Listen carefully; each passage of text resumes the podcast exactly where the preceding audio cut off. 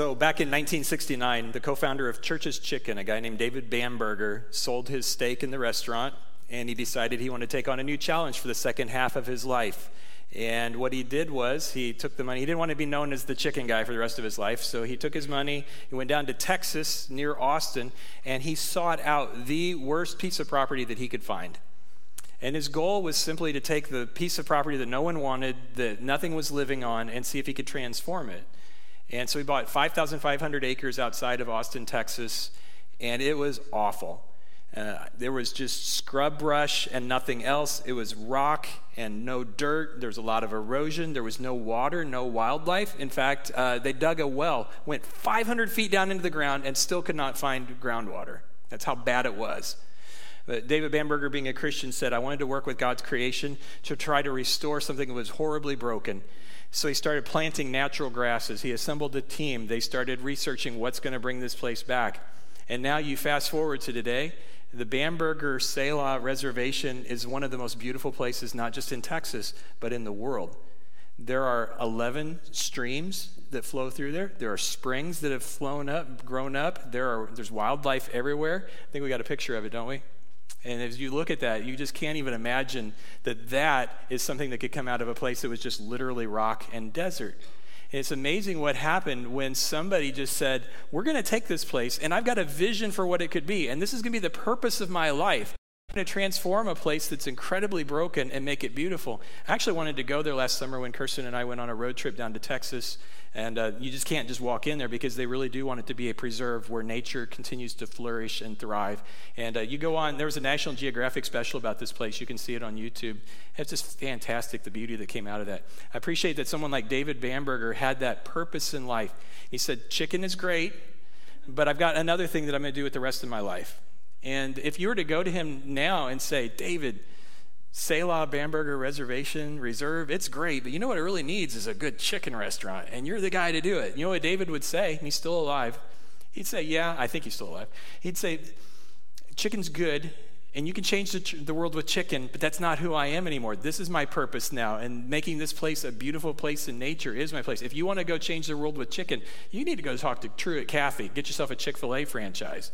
So they're good things, it's just not his thing anymore. And we've been thinking together in this series, This Is Still Us. What is our purpose together as a church? You have a, a purpose that God's called to you in your life we together has a purpose, have a purpose as a congregation, as a church family. We want to explore that and think about what it is.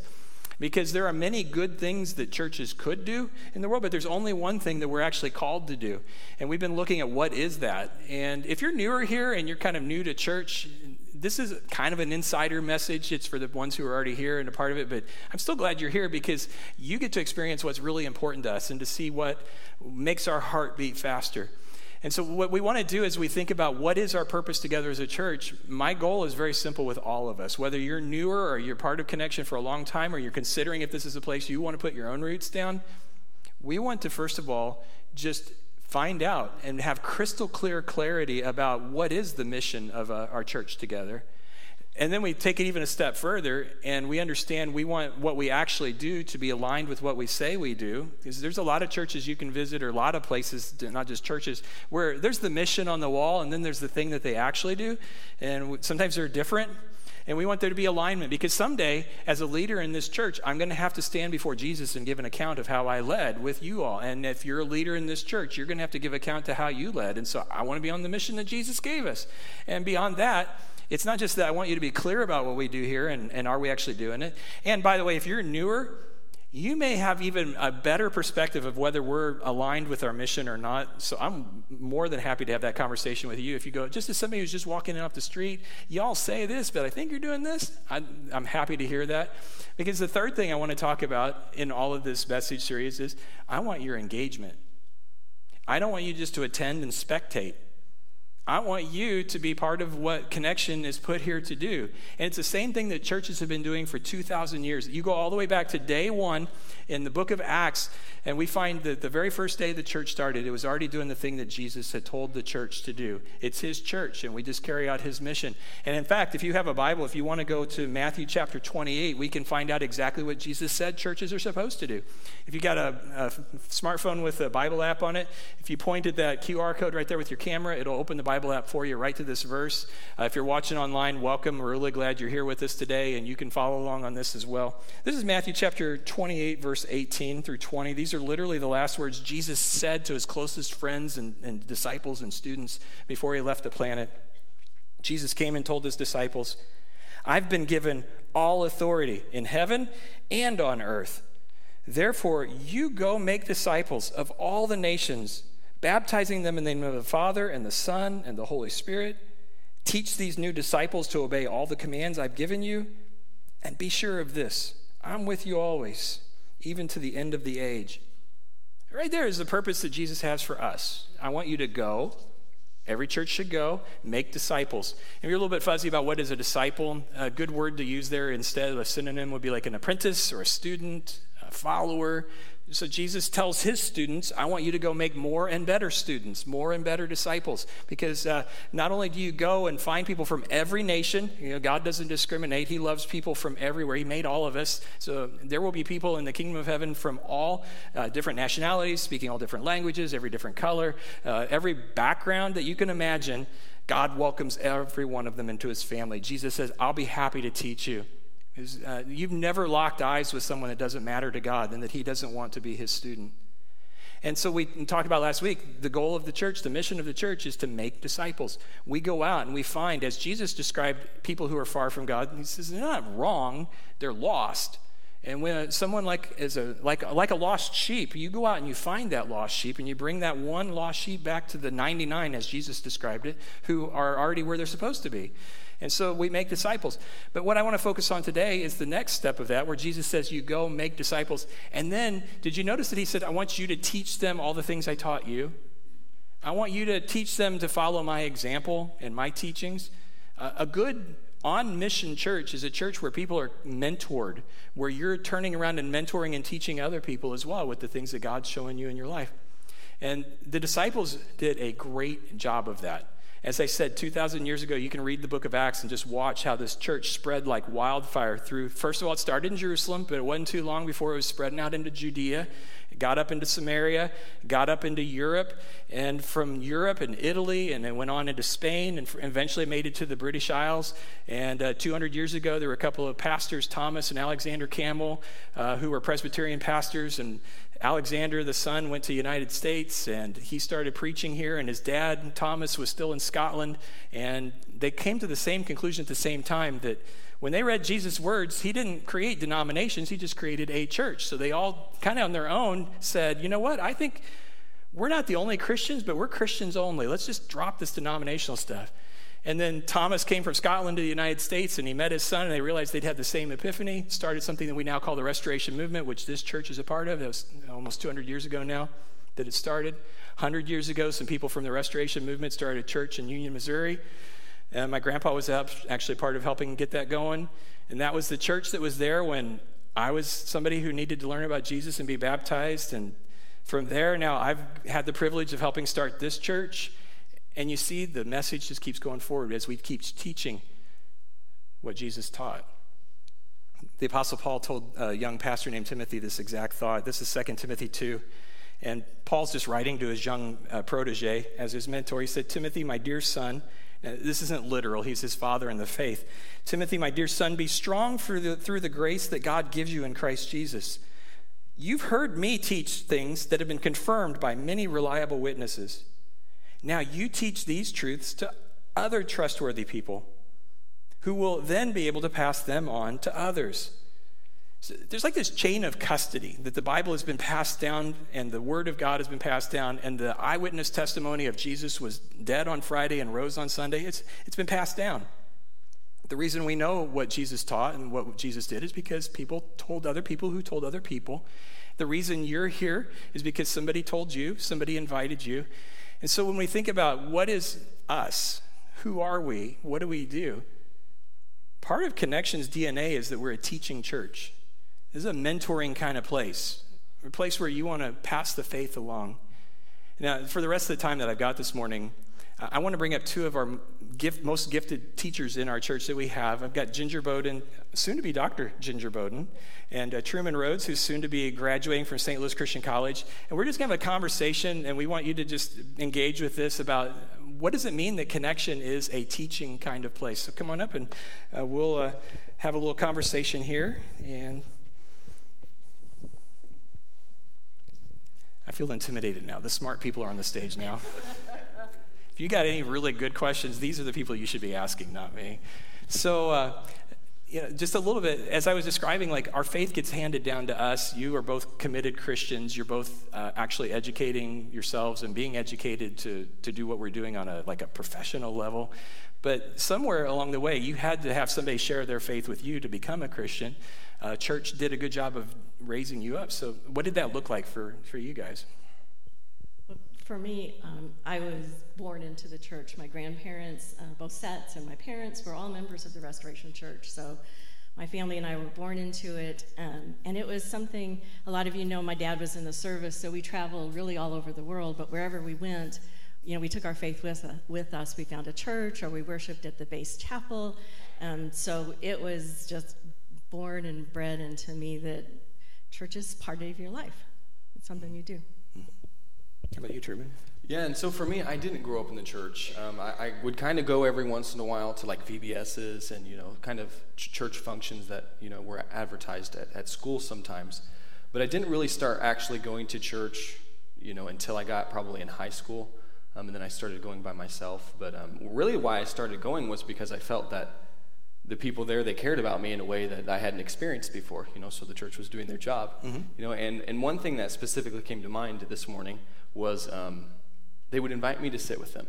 There would be mm-hmm. there would be elderly people there that that would be like, yeah, come sit with us. You know, because otherwise I would have been sitting by myself. Mm-hmm. And um, what reminded me of it actually was as you invited me to come sit down by you. I was like, "That's that's that's incredible." You it know, feels so, familiar, right? And you were mentoring me right there before you even knew it. But, but I'm, yeah, I'm not elderly. Okay, yeah, right. But you, for sure. Oops.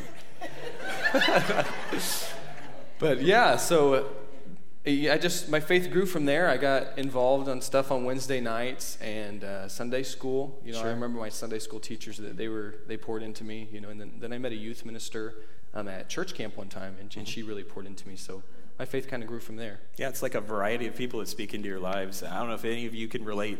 We got the two sides of the spectrum. Some of you how many of you grew up in church? Like you don't remember a time now. And how many of you are like, I'm kind of new to church and stuff like that? That's it's okay. It was we love all people here, but that's interesting. So you kind of think about that. It, the faith got passed to you. Now, kind of pivot. What does that look like now on the other side of it, where you're now more intentional about pouring into other people? What does it look like here at Connection, for example, or you know other contexts? I think what it looks like, what I've seen it look like here, is really what Truman described. It's finding someone who, in some ways, a little further down the road, and you know, whether it's you know formally asking them questions and talking to them, or just observing their life, seeing how they do it. Um, I've had a couple of examples of that. One of the things when I was younger, I would look at like my parents and old people, and uh, I always thought they were like done. They were finished. You know, they're, they're finished. They're like completely sculpted, whatever. And the older I get, the more I realize you're never done. Like what I'm doing now, I, like I've never been this age. I've never had adult kids that I'm parenting through things, and you're constantly learning. And so I look at those people who are a little bit ahead of me or have done a little something different, something I haven't encountered yet. But I think it's important to also look the other direction um, one of the things I appreciate about Truman is, you know, a lot of us um, older people, we, we see the things on the news or we, you know, we observe them and it's like we don't quite get it. And it, it's not how we were, but we've got people that we can talk to about, you know, what does that mean? When you say deconstruct, what does that mean? You know, we've, it, it's looking to both sides of the people around you to see what they know that you don't. And I think that's really scriptural. Um, in Titus, Titus was another one of the um, young men that Peter, I'm Paul, was mentoring. And in Titus, uh, in chapter 2, Paul tells him to teach the older men, mm-hmm. teach the older women, and teach the younger men too. You know, we and Titus himself was a young man, so I think it's scriptural that we're teaching each other, we're looking to each other, young, old, whatever it is. Yeah, that's really good.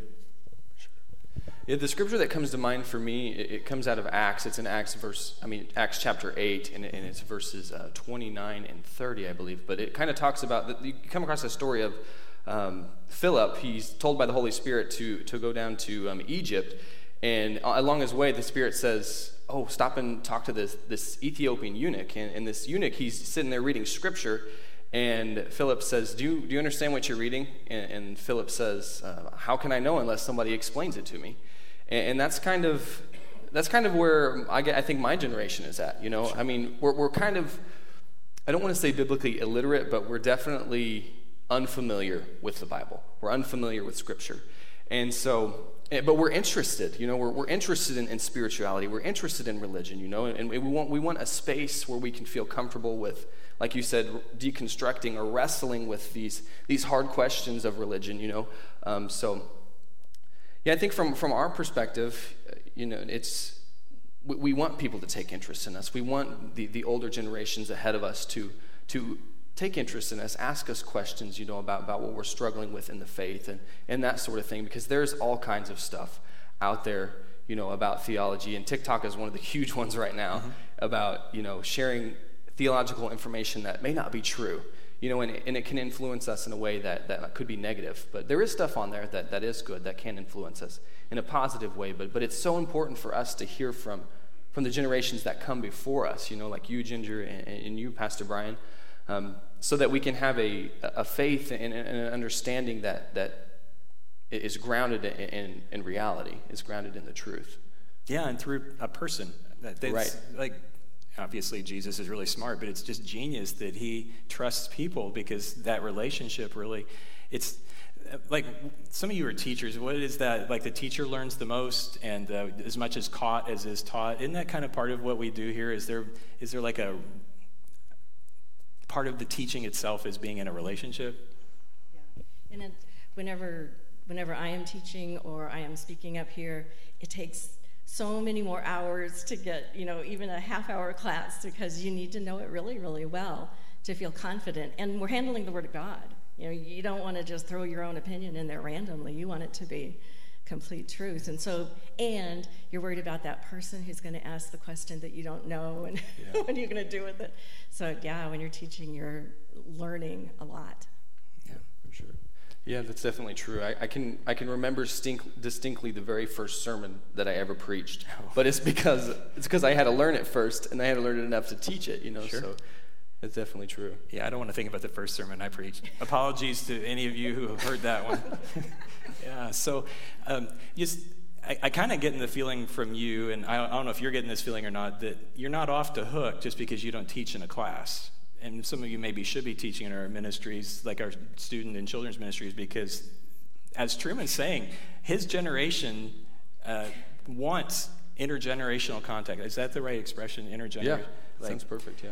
Are we willing to open our, our homes and our lives and, and our you know selves to having those kind of conversations? Because the younger generations want that. But even if you're not a teacher, teacher, you're still not off the hook because there's people who are watching you I think about in my own experience in my home church how many people had no idea they were mentoring me. I was just watching how they did family. I was listening to how they treated each other and how they cared for people and what they were doing in their life that was generous. So.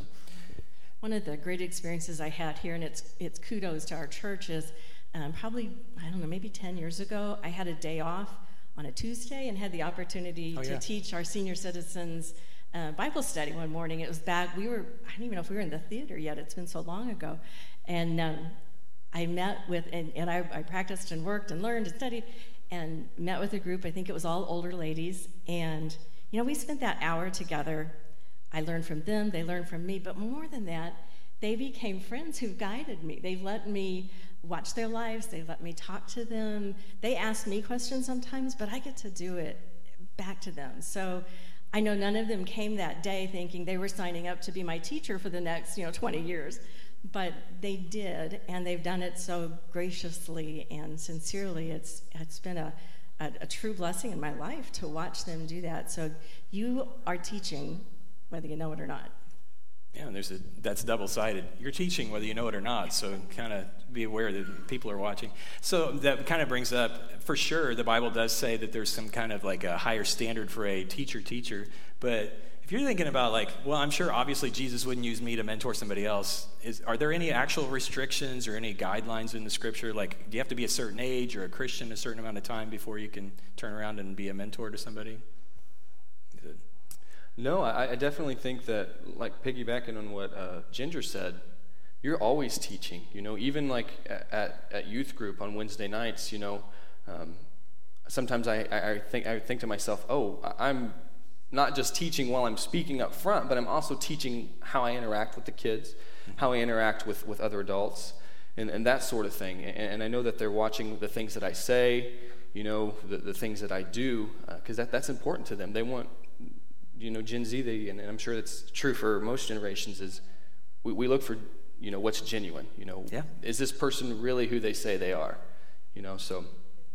When I was in high school, I lived about four doors down from my youth group sponsors at church, and they got to enjoy me an awful lot. Um, but you know that was a long time back i was 13 14 years old when i was running down to their house all the time having dinner whatever and just watching them be a new married couple watching the truth of what they taught me lived out in their lives. And, you know, Monty and Bonnie Franklin are still um, good friends of mine. We keep in touch via Facebook and in other ways. They went to church with my parents. They um, were a tremendous support to me when mom and dad passed away. You know, whatever you're pouring into a young person today, you know, it we talk about how it lasts through eternity, but it lasts through your life as well. It's not just an eternal reward. It's something you're benefiting from and giving benefit right now in, in life. Mm-hmm. Yeah, and I'm always challenged, and you guys actually brought this up when we were talking this week. I think it's a, I've got it in here, 1 Timothy 4.12, like Paul had to tell Timothy, you know, you got a church full of older people. Don't let them look down on you because you're young. You, you can still set an example, absolutely. Am I getting that right? I think it's on the screen. Okay. Yeah, so um, you're not off the hook. Maybe I can, I'll just say this and you guys can react to this.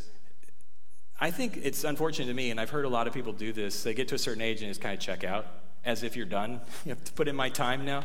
And I just think to myself, what a tragedy at the time when you're at the most mature you've ever been in your life. You've had the most life experience. And people like me at my age need to figure out what's the next quarter of my life look like. And you're checked out? Um, what do you th- so is there a restriction on, okay, you're too old, you shouldn't probably be mentoring anymore either? No, absolutely not. As long as you're breathing, you're, you should be mentoring. You should be in, in both ways. You should be looking for those people that you know you can pour yourself into, and you should be looking for those people who can help you move along a little bit, whether they're older than you or younger than you. There, there's it never stops. And Jesus didn't put a limit on the Great Commission. It wasn't you know go until you retire, and once you hit 65, then you, you're off the hook. You know, it it just keeps going. And I, you know, a lot of you know my story, my experience about 12 years ago. Even though I was raised in the church and had um, hours and hours of Sunday school and youth group and classes and sermons, I wanted more. And so I went back to college and I got a Master of Arts in Spiritual Formation. And then I thought, I want a little bit more. And then I got a Master's of Divinity. And then, much to my husband's delight, I said, I want a little bit more. And that's the journey I'm on now. I'm in the next year or so wrapping up a doctorate in ministry. And I'm, I'm, uh, I'm going to put a plug in. I'm going to offer all of you the opportunity. I'm going to be developing some classes that I'll be teaching here as part of that doctoral program. So um, be planning ahead for the fall when you'll be wanting to come to those classes. Yep. I'm look like everybody looks like they're ready to sign up right now, so we're, we're good. Do you have any other last thoughts, guys? Just a, advice or uh, maybe a challenge for us? Yeah, so a piece of advice that I was given uh, not too long ago, actually, probably about a year ago, was as I was, because I came to a point in my faith where I was kind of in a crisis mode of like, you know, this isn't working for me anymore. I need to do, I need I need something deeper. I need something more real. You know, because everything was pretty superficial in the beginning. But um, somebody said to me, they said, look for somebody or who in your life has a spiritual life or a Christian walk that you admire a lot. And they said, reach out to that person. You know, send that person an email, call that person, you know, text that person, ask them if you can meet with them and talk about, okay, how did you get to that point? How did you get to a point where you have a deep spiritual life? You know, and so that's what I did. I reached out to a, a uh, somebody who became my spiritual director for a while, and just that mentorship relationship of just spending time with that person um, changed my faith entirely. You know, I got, had a deeper faith. You know, things started to become real for me as a Christian. But, but that would be my advice is look for somebody who has a, a spirituality that you look up to, a, a, Christian faith that you look up to, and, and talk to that person. You know, they're going to love that you reached out to them. You know, it's, it's, it's, a, it's a really cool thing to be able to mentor, but also to be a mentee. And I think the, the last thought I have is that we do all things in love. That um, when we're giving advice or when we're accepting advice, when we're looking for those mentors, we, ought, we do it all in love. Um, Jesus loved us enough to come here. He loved us enough to entrust the church and each other. And um, whether you're looking to be mentored or hearing things from a mentor, it's all done in love. Well, I appreciate both of you sharing your insights. Let's uh, thank them for. This takes great, uh, great number of people in the church of all kinds and all different experiences to make us who we are. And God puts exactly who needs to be in the church for us to shape each other. You know, as God changes our lives, He does it through, first of all, the Holy Spirit within you. So if you become a Christian, God's Holy Spirit starts to work in you and change things you just can't change on your own. We need to learn to be self feeders. We need to get ourselves in the Word every day and be praying and starting to just help ourselves grow as we access the truth of God. But we also need the people around us. I really appreciate what Truman was saying there at the end, just about a year ago, seeking somebody out. Maybe a step for you is you need to seek somebody out. Appreciate something that Barrett Brooks, an author, said. He said a lot of times we look for a hero, and a lot of times people just default to looking at an athlete as their hero, or I might say mentor, just because they don't know who else is available. And then he asked a very compelling question. He said, Here's how I think about that Who haven't I been exposed to that would inspire me if I knew they existed or knew the details of their lives? And how could I learn about such people? I'm just wondering if there's somebody already that God's placed in the connection family that can be the person that you need to help you move forward in your faith. And I'm wondering if there's somebody who's looking to you and maybe needs you to pour into their life. Yeah, I think the mission that Jesus gave is real clear. Jesus said, I came here, in Luke 19.10, he said, I came here to seek and save the lost. He came here to serve. And as I said back uh, last week in Matthew 18, Jesus said, if a shepherd has 900 sheep and one goes missing, what does he do? He goes and he finds the one that's missing. And this is a church, this is who we are. We, we try to take everyone, we accept anyone right where they're at. So you belong here right where you're at, but God loves you too much to just let you stay exactly where you're at. And He's going to change all of us. We're going to be transformed. We're going to be changed, and we're in the process of changing, and we accept each other while we're changing. But you need to change. We need to grow up into the image of Christ. And part of that is all of us being willing to not just be so laser focused on our own thoughts, our own dreams, our own aspirations, our own problems, and we open our eyes to the people around us who need us and the people that we need. Have you heard of Lecrae? I mean, who hasn't, right? If you haven't heard of him, I'll just tell him he's a he's a Grammy winner, he's a Dove Award winner, he's a producer. He had a, a, album that was just fantastic a couple of years ago called Anomaly. Lecrae is a powerful Christian, but he hasn't always been. And uh, he describes himself as just a mess. His, his friends, when he was a teenager, because he was very violent and into drugs and into theft, and he's, just, they called him Crazy Cray. But the thing that changed him and actually drew him to God was a guy who was willing to go into his world. And of all things, it was, uh, he said, it was just a, an ordinary white guy named Joe who wasn't put off by his baggy jeans and his earrings and his culture and all that. Joe was just willing to go into Lecrae's world and accept him as he was, share Jesus. And Lecrae accepted Christ, and now he's been influenced to millions of people. And Lecrae said, it didn't even stop there. God saved me, but he says that, uh, you know, it was learning the truth of God through his whole life, that the truth of God needs to work its way everywhere. And so I think about what God has done in his life, and I think he wants to multiply that across all of us. And if you're open to that, just think about where you could be a month, a year from now, if you would just accept that God has plans for you that you maybe even don't even dare dream for yourself. I think I don't want to over spiritualize what David Bamberger is doing out there at the Selah Reserve in Texas, but Uh, on a just on a very physical level, it's just amazing that he's transforming that place. But I think there is a spiritual lesson there too, that God is in the business of taking things that are irreparable, just broken. And if that's I'm describing your life, if I'm describing your relationships, your finances, just b- believe me, I've seen so many stories of God taking things that are broken and fixing them and transforming them. And He wants to do that with you. It's literally why connection exists. It's what makes our heart beat faster. That every moment when someone says yes to Jesus and starts the journey with Him and goes in the water, as Jesus said, and gets baptized into Him, calling on His name. And uh, so many connection Christians have done that. Their names are literally signed on the wall right there and started that journey where God starts changing us one heart at a time. And He uses each of us. Part of your healing is as you are helping other people, you are helped as well.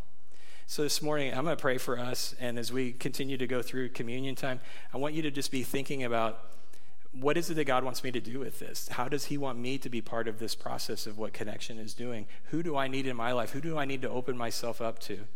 And what is God asking me to do? Let's pray.